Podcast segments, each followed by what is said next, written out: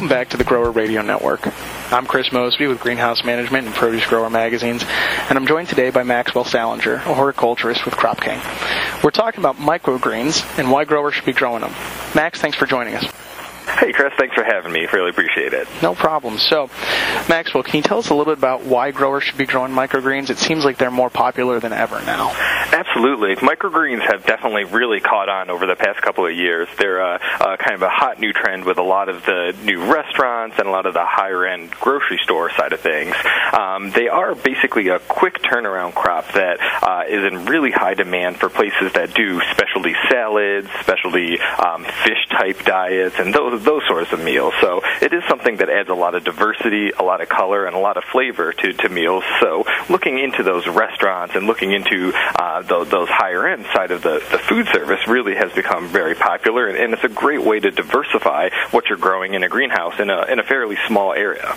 Right. You mentioned the quick turnaround time, and I, I'm wondering how quick is that turnaround? I, I think it's it's fairly short compared to other crops. So with microgreens, basically we're growing them until they get their first true leaves. So not the first little cotyledons that come out of the seeds, but the first couple of leaves that are, are displaying the actual form of that plant. Typically, that's going to take anywhere between one week and two weeks, depending on the variety. A lot of the times, the greens that we see used are going to be in the brassica family, so your broccolis and some of those other spicy type mustard greens, and they're going to be a very short turnaround, typically between about seven and nine days. There are quite a few varieties that will take closer to two to three weeks, and those may be a little bit more difficult to, to grow, but things like sunflower and other of the, the bigger seed varieties do very well. They just take a little bit longer. And Maxwell, I know we talked a little bit about restaurants, but are there other groups that growers can sell these crops to?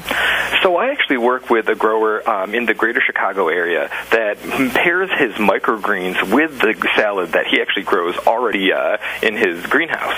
So he's taking these salad greens that he's already growing, pairing them with microgreens, and then actually going directly to farmers markets. So he has ready-made salads that are already paired with the microgreens to complement the other uh, accoutrements in the actual salad itself. So Maxwell, obviously they're they're a great crop because of their their quick turnaround time and they're popular with restaurants and consumers. But what are some of the challenges that growers might face in growing microgreens? Microgreens are definitely, you know, a, a, different crop than we see with lettuce and some of our tomatoes and our, our, larger crop, in that they are that quick turnaround. But one of the big challenges that we see with these microgreens is the type of media that we're using. The media is often very wide and stays a lot more moist than the other medias we see in hydroponic production.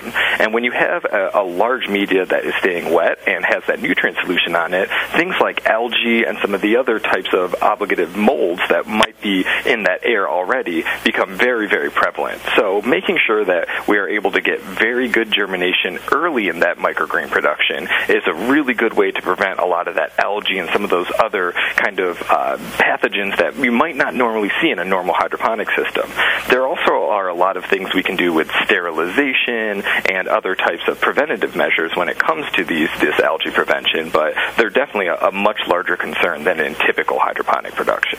And then one final question, Maxwell. Obviously, we talked a lot about microgreens, but are these sort of a main crop for growers, or do you see them more as a supplemental crop for stuff that they're already growing? Although we have quite a few growers that specialize in microgreen production, and there are a couple of very large players in the game that do primarily microgreen production, for the normal grower and the normal greenhouse producer, we do see this, this as just a supplemental crop. Uh, it's hard to move large volumes of microgreens, but it is a great, great way to diversify again, and as well as just offer your restaurants or your uh, grocery stores or your customers something different that they can spice up uh, their their produce with already. So it's it's hard to make a, a business out of you know selling just microgreens, but it's definitely possible. Perfect. Well, thank you, Maxwell. I appreciate your time. Absolutely. And for more podcasts, stay tuned to the Grower Radio Network.